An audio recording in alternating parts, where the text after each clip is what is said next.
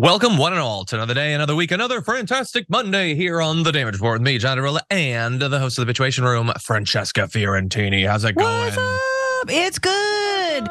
Speaking of the Bitchuation Room, um, happy Monday, everybody. But also, I'm going to be live doing the Bitchuation Room in San Francisco at the end of January. So, January 28th, that's a Sunday, 7 p.m. Emma Vigeland, formerly of TYT, now of the Majority Report, will be there. Miles Gray of the Daily Zeitgeist, if you know that show, if you love that show, myself and Nato Green. So, come out. You guys remember how John was there last year? We sold it out. So, if you missed that or if you were there, come back. It'll be so fun. Yes.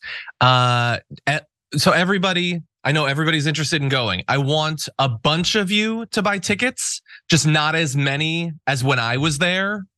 No, the room is double the full. size. The room is Well, double the size because we sold it out. No, I'm kidding. Um, but anyway, no, I'm very, very excited. Obviously, I am hella jealous. I wish that I could be there. It sounds really awesome. It'd be fun. But um, but everyone, stay tuned for more details on that. And um, thank you for being thank here. Thank you, thank to have you. here. Anything about Bitchuation Room this week? You want to say? Uh, we're gonna be talking about Project 2025. That's fun. The Heritage Foundation's plan to make Mhm. Trump Caesar. So that's tomorrow, 1 p.m. Pacific, 4 p.m. Eastern. Uh, Nato Green's gonna join me. And uh, oh man, John, I don't know. Have you read that thousand page document? I haven't. what? no. the Project not. 2025. It's a thousand No, no, no. pages of like, why not just be like dictator? I Trump know. Sorry, dictator. I was distracted for a second because I was just thinking about a couple of specific instances from the life of Caesar. But anyway, um, uh, calm down, Congresswoman Gafford. Yeah, wow. I'm not encouraging anything. I was talking Wait, about Congresswoman. Oh, we still have to call Former her Congresswoman. Congresswoman. Yeah, Don't they? Do they not do that? I, don't, know. Whatever. I don't care.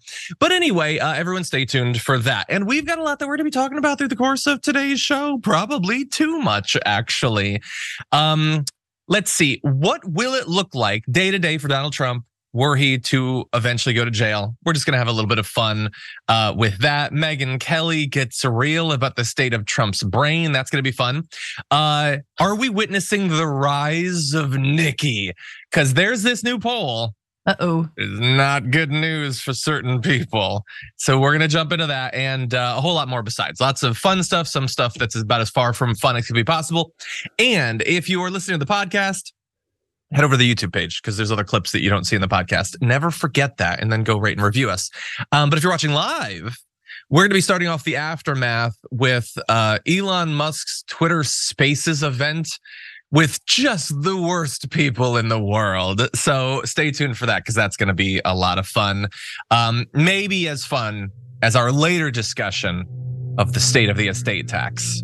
We'll find out together. Mm. Anyway, uh, long before that, you should hit the like button. You should share the stream. There's so many things you should do. You should send us comments, sweet super chats. We'll read them, we'll respond to them, and you might even get a $100 Blue Apron gift card. How's that sound? And uh, with all that said, Francesca, are you ready to do this thing? Yeah. Okay, let's do it. Let's go. He still wants to take the stand, even though my advice is at this point, you should never take the stand with a gag order. But he is so firmly against what is happening in this court and so firmly for the old America that we know, not this America, that he will take that stand on Monday. He will open himself up to whatever they want because he's not afraid. People that are afraid cower. President Trump doesn't cower. That is Alina Habba a few days ago with a strong message about Donald Trump, and he's going to testify in that fraud trial. She doesn't even want him to. It's No. too dangerous, but he's that brave because you see, people who are afraid, cowards, yellow bellied cravens, cower away, but not him. He's brave. He goes right at that thing and he testifies. Except that he's not actually going to testify. He announced. No, he changed his mind. He's not going to be doing it. But wait a second. If I understand how logic works, wouldn't that mean that he's now the coward? Well, of course, they're not going to actually um, cop to that. But I think you can draw your own conclusions about what it means that Donald Trump is not going to be testifying. Um, we're going to try to learn a little bit about his decision from uh, his recent posts on Truth Social. Oh no. Here's the first. And I will say that no, I'm not. No, no. But uh, No, can we just page one much. colon So much. statement of 45th President Donald Trump? As everyone knows. Bullet point point one Roman numeral. How do you do Roman numerals? V1, sure. Uh, like just No, page one. Dude, It's too much. signed like- Donald Trump. Like I love how he, he he he tweets the way like our parents text. Mhm. You know, it's like- too much. That is all caps. And it's so many words. It's all of the words. And then if we could bring up that first one again, as bad as all of that is, how does that end with a dot, dot, dot, dot? You didn't get across everything that you need to say in that thing? He said page That's one. more words than I've ever said. Anyway, I don't care. Blah, blah, blah, blah, but be successful business, blah, blah, real estate, blah, blah. Let's go to the second one because there is at least something that's legitimately hilarious in this equally long, brain burningly stupid comment. They claim that Mar-a-Lago is worth only $18 million when it is worth 50 to 100 times that amount. A hundred times that amount? Yes. I'm not a mathematician or anything, but that's too much money, I think. I don't, you know what? I don't like to get out over my skis on the facts, but I don't think it's worth a hundred times $18 million. That seems like too much. This broke when you were on leave, John, and I would did I I think I did the math live on air, which is big for me. I want you to know, and it was about uh-huh. a hundred times, and we were like, "What? what are you? Are you kidding me?" I think he said it was worth 1.8 billion, right? Which may if that makes sense, but like I'm like, no, there's no way this this piece of property, especially. I mean, I don't know. Maybe when you turn it into a cemetery, as he did with his ex-wife, burying her there, maybe it ups the value. Not sure. Um, at least tax write-off. You know that's why he buried her there. You know that like there's special privileges when there's like an actual cadaver on. I mean, it's not the first cadaver at Mar-a-Lago. Let's be real, um, but, but it's not uh, definitely one of. Anyway, Yeah. Uh, also, by the way, I don't know if you are allowed to continue to add into the appraisal the value of all of the incredibly sensitive government documents now that they've been taken True. back from you. You have True. to deduct that now. It's just it's not an asset. But anyway, it ends with um uh I I will not be testifying on Monday. MAGA. So there's there's just a lot there. Um look, I'm sure there are good legal reasons that he does not want to testify. I mean, after all, Alina Habba did say she didn't want him to testify, and she is technically a lawyer. So I don't know that it would be a good call. And by the way, remember, he has already testified uh, once. Now, he didn't answer many of the questions. He mostly used it as an opportunity to do the exact same thing that you just saw in there, which is to, you know, it's to uh, uh, attack the attorney general, attack the judge, attack the lawyers, attack the aides, attack, attack, attack and um, occasionally say something that's incredibly damning about the effect that the oversight that you had on valuations of the Trump organization. It is believed that in this particular case, um, his own lawyers were, or his own attorneys were going to be leading the questioning. So in theory, he would have done better. But I also think that Lena Exactly. Habba might have been projecting that she doesn't have confidence that he wouldn't like damn himself even in response to her own questions. So um, he seems insane here, but probably a good call legally for him from my non-lawyer position. What do you think? Yeah, you can sort of hear her kind of like shudder as she says that because he's not afraid. I am, however, I'm desperately afraid. I don't even know if I'm going to get paid for this. I mean, that's the other thing. Like, if you're a lawyer for Trump at this point, you truly need him to shut the F up. Like, you just need him to stop because you will not be paid the more and more he like is running his mouth and he's going to be docked, uh, docked this amount, right? Or so it's just like, again, 250 million is already on the line here. Um, Mhm. he can only make it worse. Um, she probably wants to help him make it better. And yeah, she it's good that he's not testifying. I can't believe out of all these criminal lawsuits hanging over him, I mean, this is not one of them, but that he's still allowed to run his mouth the way he is. She sort of alluded to the fact that it would be bad for him to testify, even as she said it would be brave, because she said there's a gag order on him, Yeah. right? So well, and Chris Kise said he he he referenced that to the unconstitutional gag order. Why is it why is it unconstitutional? He's not the first gag order that has ever existed, and I don't know if anyone has ever done more to justify it. Not just prior to the gag order, but since the gag order. He constantly is attacking this very specific people that he is not supposed to attack. He was supposed to take down his comments about one of these attorneys, and it's still they're still up there. I don't even know legally how that how that works. I mean, I, I get that he's effectively playing chicken with the judge and with the judicial system, but he seems to be winning because they don't seem to want to go any further than this. And I, it doesn't the bode well either. John. Yeah, and and I mean to say nothing of what he said about Letitia James, right? Um, Mm-hmm. who again, the, the trial is you know now not in her hands anymore, but it you know again you you just think like the fact that they've been soft pedaling on this gag order on the things that he said during this trial makes you realize that yeah, push comes to shove, whether it's this case or other charges, if he is convicted of them, how much soft pedaling is going to happen when it comes to holding him accountable? You know, he's never going to see the inside of a prison cell. Of course not. He definitely, he might not even be held on house arrest. You know, and like, Mhm. like this is the kind of thing where it's like, no matter what, there's a two tier justice system. Trump proves that every single day that he is allowed to continue to run his mouth, incite violence against the very people that if this were any other defendant, are you kidding me? They would be held, they would be ta- detained right now. Um, but But- not him. So I'm so glad that you mentioned that because th- this is like there is so much about our reality that does not make any sense. That in fact makes the exact opposite of of uh, sense. Like so, for instance, everything that Elon Musk says that proves that he's an idiot, an incurious moron to millions of American proves that he is a genius. In this particular case, all of the things that Donald Trump says prove that everything is aligned against him. The judicial system is set up specifically to target him and only him. All of it proves how he is singularly protected from the consequences that would be levied against any other person in America. Um, but millions of Americans don't see that. In fact, they just see what he says, even though the evidence in front of their eyes is that everyone else would be locked up and he is not. So it's frustrating.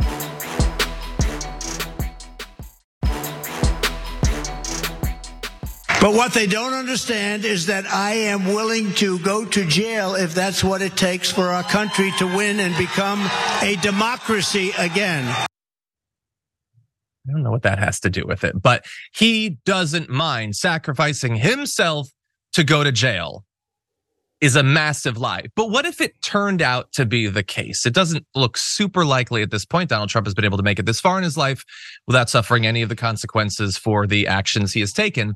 But were he to, what would jail be like for Donald Trump? Well, a number of experts spoke to Newsweek about what that situation could look like.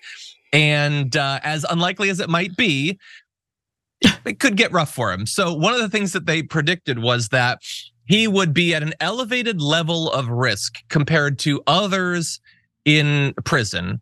Not specifically because people in there would hate him necessarily, but that it provides an opportunity, his presence. Were you to do something to him, then you're in the history books for the rest of time. Were you able to get to him and harm him? What they're speculating, and that would be horrendous, would be that they might make a name for themselves by attacking him. Now, Others are saying that he would most likely be placed in the most minimum of security prison ever. And I get it. You don't need tall walls for a guy who's not going to be able to hop over a turnstile. Um, but that might mean that he would be open to less risk. But a former prosecutor said, in Trump's case, there's a unique risk to his safety because he's a former president. So the uh, BOP would have to make sure he's at a minimum security threat or facility with no threat of violent inmates, isolated from the general population, which he's willingly done his entire life. Um, in Georgia, the Department of Corrections would have to make a similar determination. Their options include state prison, private prisons, or detention center. The reference there at the end is that look, we have to consider multiple different possibilities because some of these are federal crimes, some of them are state level crimes, and the situations in those uh, facilities are different, obviously. We have more details, but Francesca, what do you think? I mean, it makes me smile to imagine him in prison. I again don't think it's going to happen. Again, if anything, it would be uh, house arrest and community service, and he'll just complain about how he'd had to wear a hairnet uh, while you know working at a soup kitchen for the rest of his life. Um, no, uh, but yeah, we saw what happened to Derek Chauvin recently, right? He was you know beaten in jail, um, and look, if you are again another inmate or someone who's there and prison is a rough place, yeah, going after a high level target like that or someone a, a high level criminal a famous criminal eh, that could get you some respect in jail.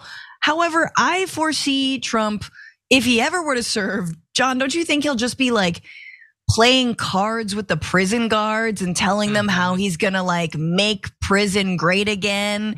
And he's you know?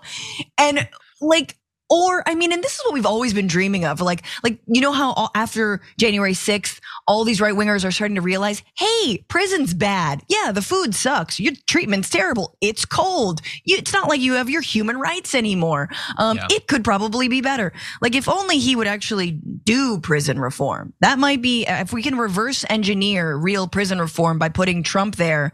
I'm for it. I don't think that's yeah. going to happen. I think he would flourish is as the king of like a prison gang.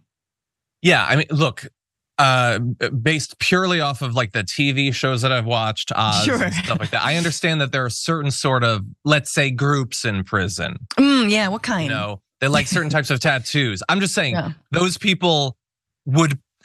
There might be some ideological overlap there. He sure. might get some protection from these people. That's yeah, all I'm yeah, saying. Yeah, yeah. Um, and I felt the same way as you about the reform with uh remember when Marjorie Greene was going around saying like they're keeping the January 6 people in solitary confinement. It is horrible that they specifically are being kept there. I'm not going to yes. do anything about it more broadly. They're white. Oh, I'm sorry. Yeah. I mean white right. conservatives are And look, let me say I, I, if Donald Trump does go to prison, I, I don't want anything to happen to him. I, like I think it's horrendous that we a rich, powerful, relatively civilized country cannot maintain the security and safety of people who are being locked up.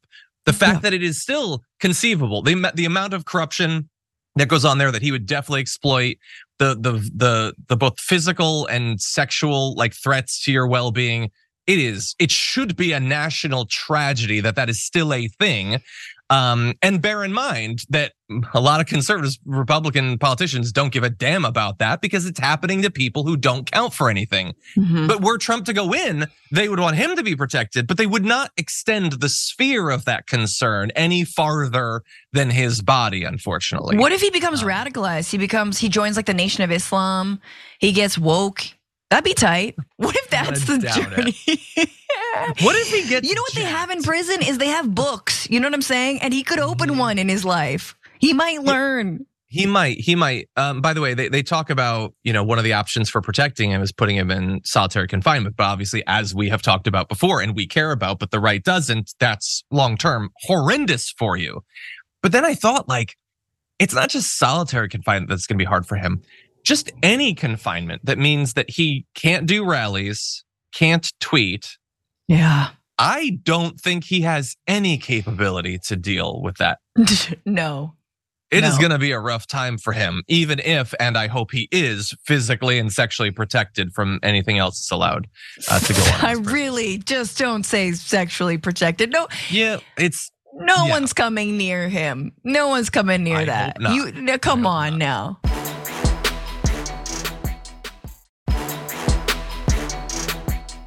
And a general who's a fantastic general actually said to me, Sir, I've been on the battlefield. Men have gone down on my left and on my right. I stood on hills where soldiers were killed. But I believe the bravest thing I've ever seen was the night you went onto that stage with Hillary Clinton after what happened. And then that woman asked you the first question about it. And I said, locker room talk. It's locker room talk. What the hell? What are you talking? Locker room talk. oh my God. He is talking about the Access Hollywood grab them by the P word tape. And he is saying that, sir, sir, it was so brave, sir, that a general told him that that was the, the bravest thing he's ever seen. Yep. Is when Trump, after having been exposed for being a you know, serial assaulter, didn't run away from a debate that he'd already agreed to do and was asked a question about it by that woman wasn't a woman. It was Anderson Cooper who asked him the question. Just in his mind, it has to be a woman who is mean to him because that's what he thinks about it women. It makes the story scarier, John. and he it said, makes "Lock her and talk." surviving it. Yeah, Yeah. you were you were assault. A, a woman asked you a question, and you're still alive. Yeah. That's And that- assault. like eh, Eh, that was that was to the New York Young Republican Club. I am going to guess that virtually every one of those young Republicans goes out and pretends, maybe some do, have a ton of respect for those who serve in the armed forces. And he just made up a general to say, I've seen soldiers get blown away. That's nothing. Puh. You answered a question about you sexually assaulting people and made light of it. That was your response. It wasn't a brave response where you took stock of the monster that you are and pledged to do better. You just apologized for your own horrendously misogynistic, violent remarks. How is the, how is every Republican who pretends to care about the armed forces not attacking him for that? Also, we know what he said from his own cabinet, what he has said about veterans. Yeah, Doesn't that's true. understand what they died for. They were losers if they died, that their wars were not justified or, you know, not good causes, even World War II. He he didn't care. He absolutely didn't care. Didn't want to get out of the limo, right? To like get his shoes wet to go kneel uh, at a soldier's grave. Like there's so many stories about he how he disrespects veterans. To say nothing of what he tried to do to the VA during his time in office. Um, but John, you know, thinking about the grab them by the p word tape, like that for me, in addition to the good people on both sides, in addition to him meeting with Putin and going, stop tapping us, stop stop mm-hmm. infiltrating our election. Do do do. Those three moments are standout of like that should have been career ending. That should have been career ending. That should have been career ending. But they weren't. If it were anyone else, that would have been over. Curtains. And the fact that he's bringing it up means he relishes in his impunity. And especially mm-hmm. around something like that, that again would have ended any other politician, I don't care, Republican or Democrat, saying that, yeah, I said that it's locker room talk. I, I basically admitted that I sexually assault women, locker room talk. I mean, it's Yeah. wild what this man represents. And yeah, you're right. All those little like young Republicans, they're not like, oh, I want to serve war. They're like, oh, I want to be big and strong and grab women by the P word too. Like that's what that Uh, is. Yeah, I uh ah, the whole thing is so frustrating. By the way, I, I want to reference. So someone in the YouTube chat said, but did he apologize for it? And yes, technically, back in 2016, he did apologize. And if you just read the sentence of his apology, it's not a hor- horrendous apology. Hmm. When he said it doesn't represent who I am. I mean, that's ridiculous. It 100% represents who he is, but whatever. that, that's his apology. He apologized. And so I look, I don't know the politics of the person who asked that. But if that's supposed to be a, well, so then why are you mad at what he just said? Because here's the thing what he just said wasn't calling back to his apology. He called back to, come on, locker room talk is locker room talk. There's two pasts that he mm-hmm. could hold up as a fake made up instance of his bravery. Because again, remember, the general doesn't exist. All this is made up. It could be the apology or it could be him joking about it on the debate stage. And he chose to focus on the joking. So, seven years after the apology, which do you think is a more accurate reflection of who he is? The one that he appears to have completely forgotten about, or the one that he's still referencing to this day?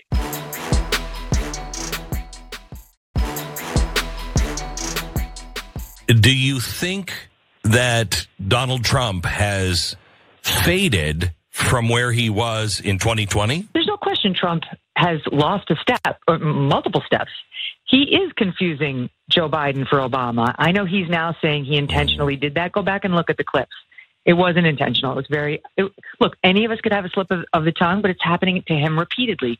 The reference about how somebody's going to get us into World War II, um, confusing countries, confusing cities where he is. Mean, it's happening more and more. But are we really going to pretend that Donald Trump is just as vibrant and mentally sharp as he was in 16? Uh, okay.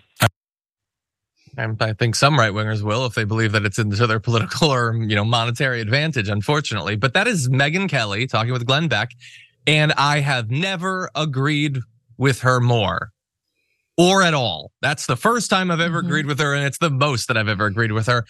But, you know, Trump does say that the better explanation is sarcasm, that he is he's making a point with all of these slip ups. Um, and I want to demonstrate that. We actually have a recent example. Let's go to that. She sued ExxonMobil in 2019. Letitia James in a much watched legal battle. The end result was that Exxon moved out of New York. How do you think that's a good idea? ExxonMobil, one of the biggest companies in the world, left New York and they went to Dallas. Great job, Letitia. And that's what's happening right now. Businesses are fleeing our country and they're going to other places, but they're fleeing New York State and no businesses are coming back. Nobody wants to come back into New York State, but they're actually fleeing to other countries. Yeah. So we looked it up. I'm not a geographer, but we looked it up. And Dallas, as of right now at least, still in the United States. Here's a map to prove it.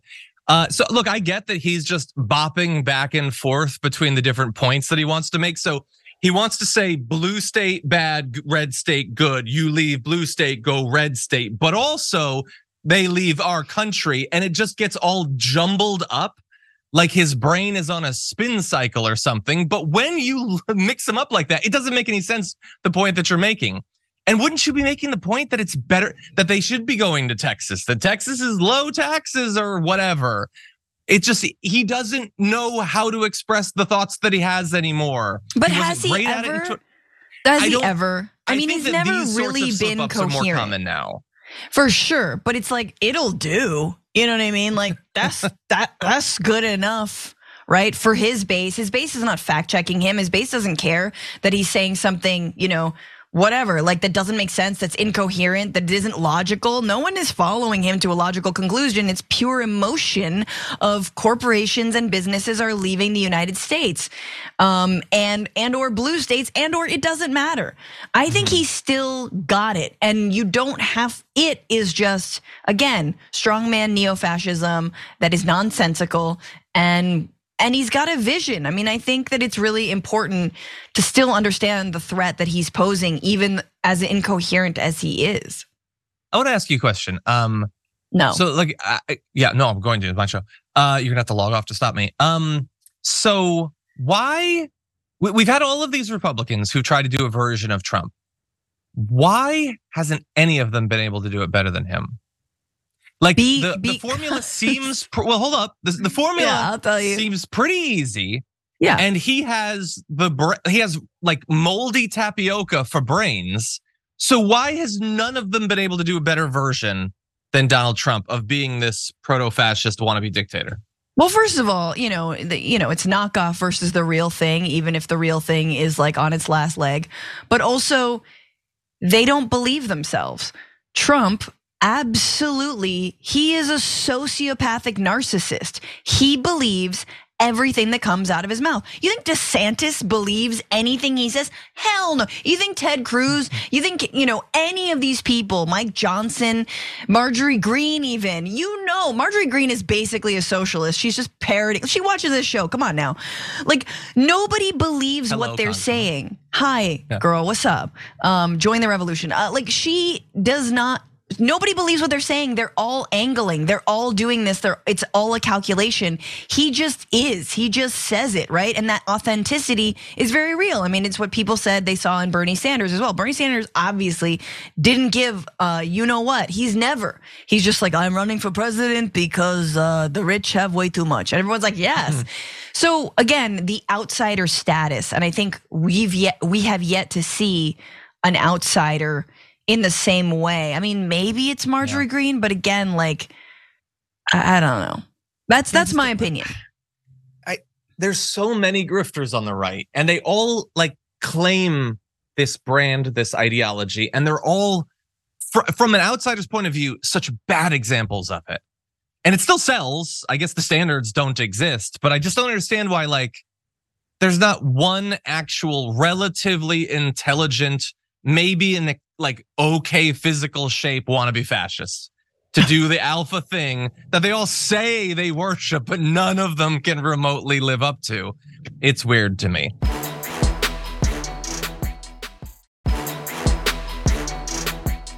I'm not. I'm not a candidate. This, as my kids would say, that's my jam. There is precious little time left for those trying to beat Donald Trump in this Republican primary and few opportunities to really break through. Now, many of them were hoping that that last debate last week would be their their chance to really like draw some attention and they have succeeded, but not necessarily the attention they want. Uh, despite the fact that he wasn't there, Donald Trump apparently was tuning in because he had this to say about the contenders.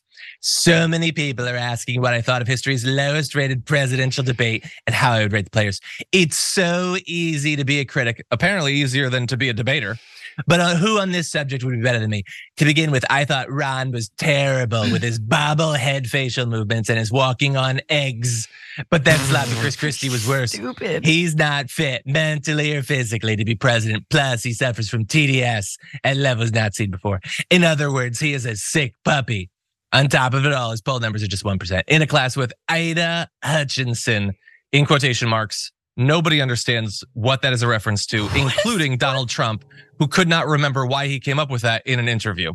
Anyway, he's dead, but so is Ron, whose weird bobbing head and fresh mouth make his high heels look His good. super fresh mouth and his high heels. He's high walking heels. on eggs. He's got that fresh, fresh, sweet, fresh mouth and the Oh. and his high heels. No, so fresh with his head.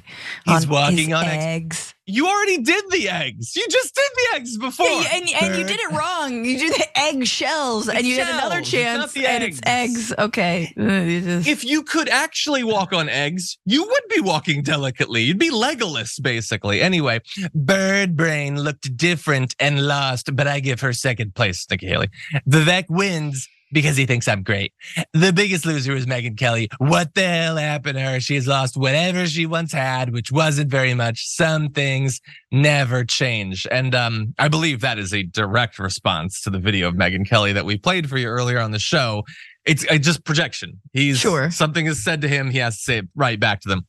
But anyway, um, so there's a lot of negative stuff that he has to say, but he was mm, like maybe arguably most dismissive of Nikki Haley, just call your bird brain and saying that she lost.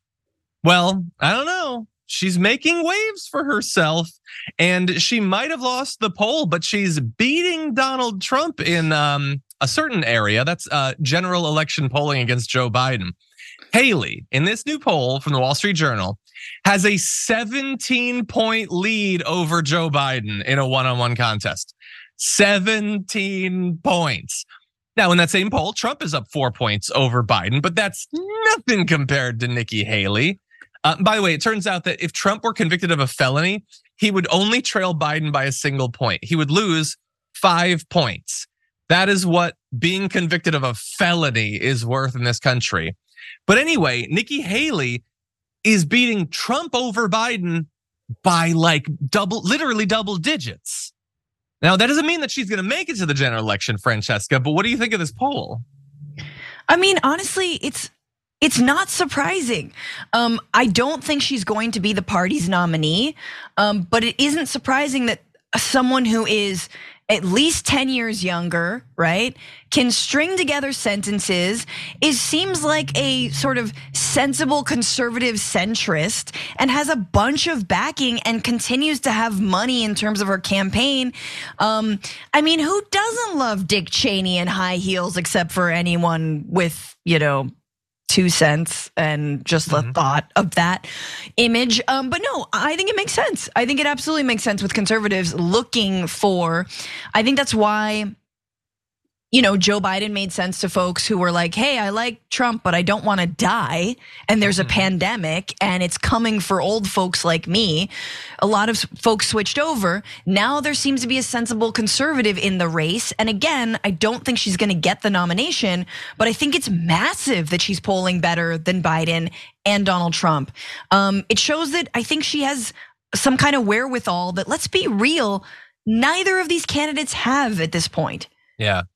I I just imagine there's probably a lot of Republicans who have to like support Trump, but all all they want is business deregulation and low taxes. That's all they actually care about. Exactly. They don't care if the rest of the world burns. Looking at that poll and be like, can we just get Nikki Haley? Because that Yes. would be a bloodbath. And as Nikki Haley points out in response to the poll, it isn't just that she would, uh, as of right now, allegedly destroy Biden, but that that would be a wave that could bring in new governors, bigger majorities in the Senate and the House, and God knows what else. But instead, Trump. Um, by the way, uh, Ken Langone, co-founder of Home Depot, billionaire right-wing donor, uh, has endorsed Nikki Haley just a few days ago. You'd already had the Koch brothers. So now the big money on the right is lining up behind her.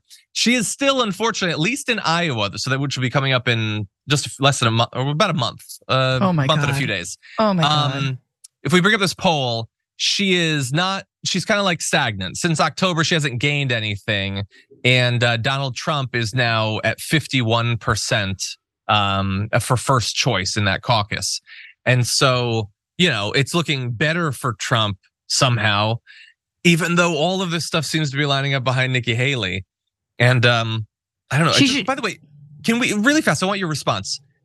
Bird Brain looked different and lost, but I give her second place. What does that mean? that means running mate. That's like running mate vibes right there, right? Yeah. Bird brain. Different? Bird brain different. Bird brain maybe AI. Bird brain deep fake. But uh, you know, second Mm-hmm. place. Not bad. Vivek is great because he loves me. Um, Yeah.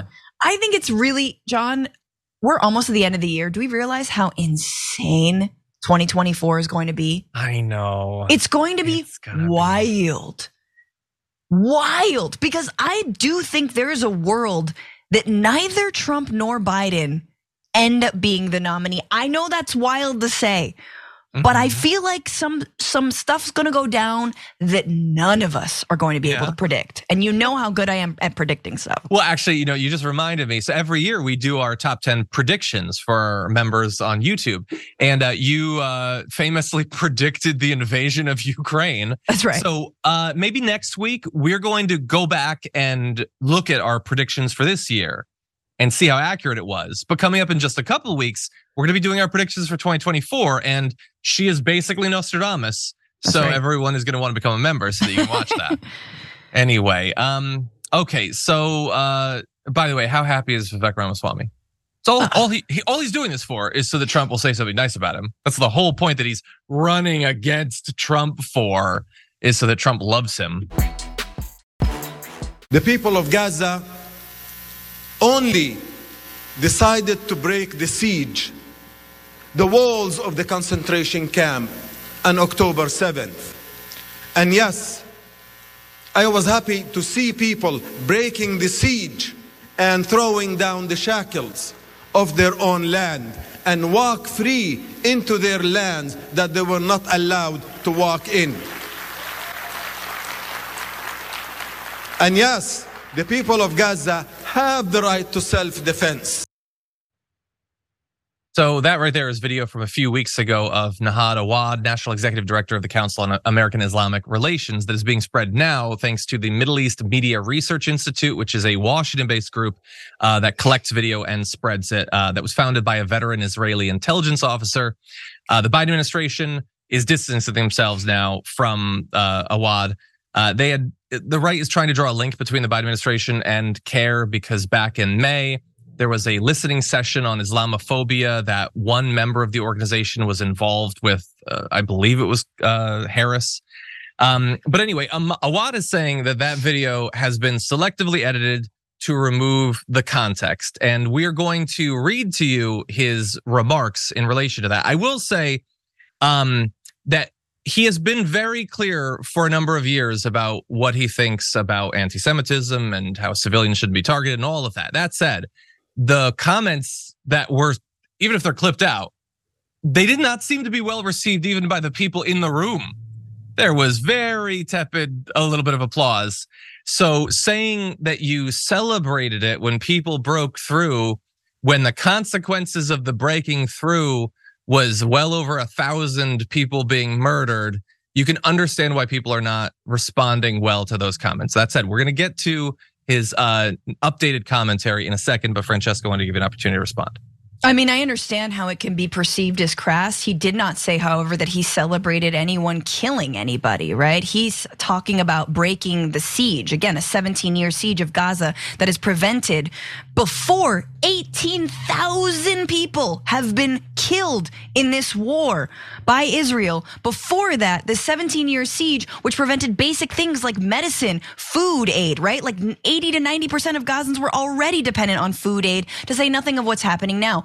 This is a massive distraction. I understand, and we'll talk about his full comments. I understand that it might come across as crass, but it is true that the refugees who live in Gaza, they used to live just right over there in a mm-hmm. city that is now named something completely different. They have the keys to the homes that they used to live into, but were pushed into Gaza in 1948 by, by a Zionist project, right? So like, yeah, have a little bit of context and empathy. Yes, empathy for the people of Gaza, not Hamas, right? Not the murder of civilians. So again, I really think this is a massive distraction at a time that this war is showing no signs of slowing down.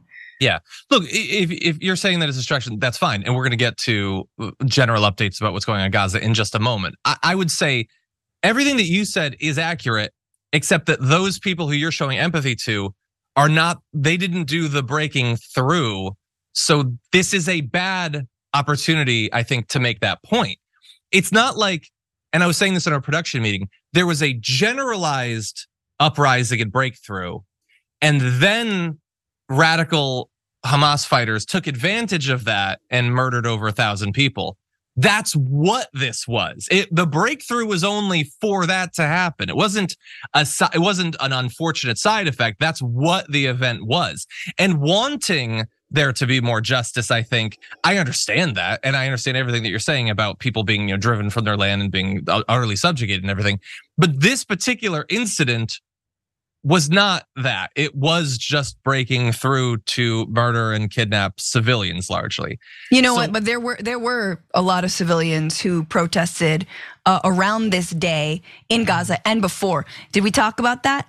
No, we never talk about that. Why? Because it was nonviolent. Oh, whatever. So it's like now suddenly yeah, we're talking about it. I mean, it's just why, again, the grand flattening, the grand moral flattening between mm-hmm. one of the most advanced militaries in, in the world that is systematically targeting civilians using AI, that is killing people based on the things that they tweet and the people of Gaza, who, yes, have a militant wing among them that, yes, targeted civilians, and yes, a lot of Israeli military officials as well.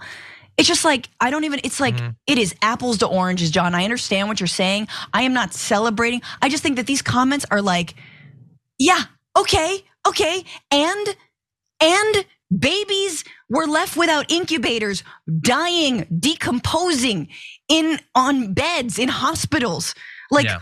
what are we talking about look, here? I, I, yeah, you're 100%. I'm not interested in that moral flattening either. And you are 100% right. And I think that we've been very clear in our commentary that we oppose the near industrialized mass murder machine that is being run in no small part thanks to the assistance and technology of the United States that's being aided by AI, that even Elon Musk was talking about AI with the the Israeli military. I guess that's how he's going to deal with you know the anti-Semitic brouhaha that he raised was, I guess, helping more civilians to be murdered. But John, this um, is the um, point. I mean, we can talk about his comments, but this is the point. The point is for us to get distracted by this one man's comments with Council on uh, on Islam, American Islamic Relations is an incredible organization who have faced mm-hmm. down death threats for years and years and years. Some incredible people. They document the hate crimes against uh, Muslim people in this country. They have done it for years since 9/11. They are an admirable group, and so sorry one guy said a bad thing in a way that was taken out of context.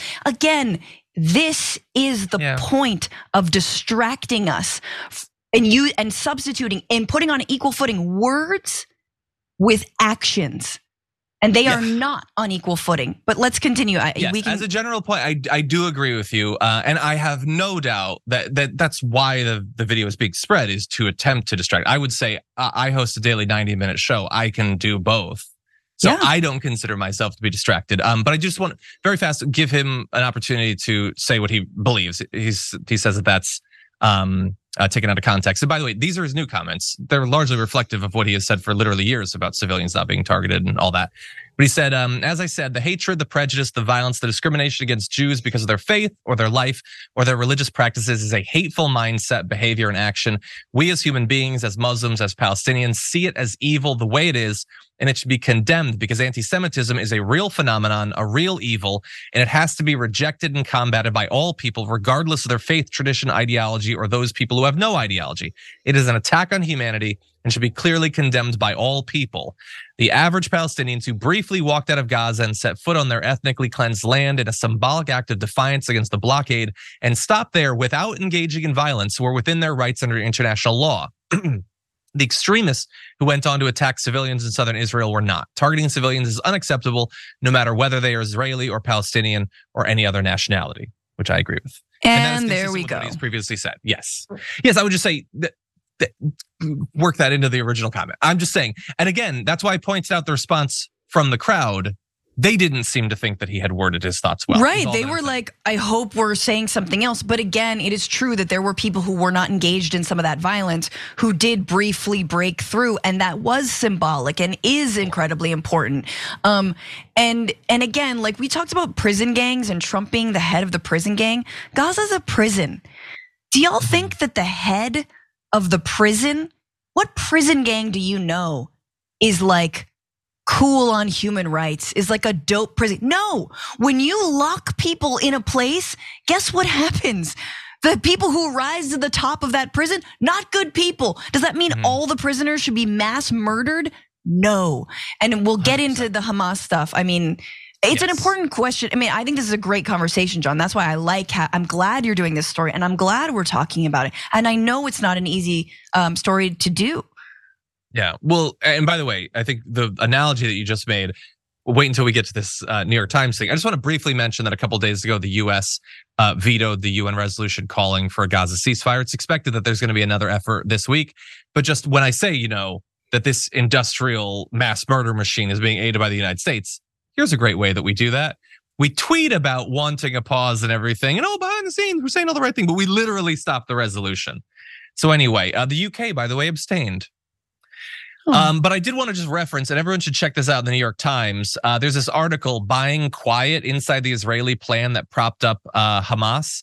And it talks about, and I'd previously said that th- I think John Oliver did a great uh, bit of coverage on this like a month ago, that there was this strategy that contemporaneous journalists were revealing uh, by the Israeli government, including Netanyahu specifically, to keep Hamas strong Mm-hmm. not so strong that they could do October 7th, although that is what ended up happening, but they didn't think that's what was going to happen, but strong enough that it would stop some alternative, less radical power from rising up to govern and represent the Palestinian people.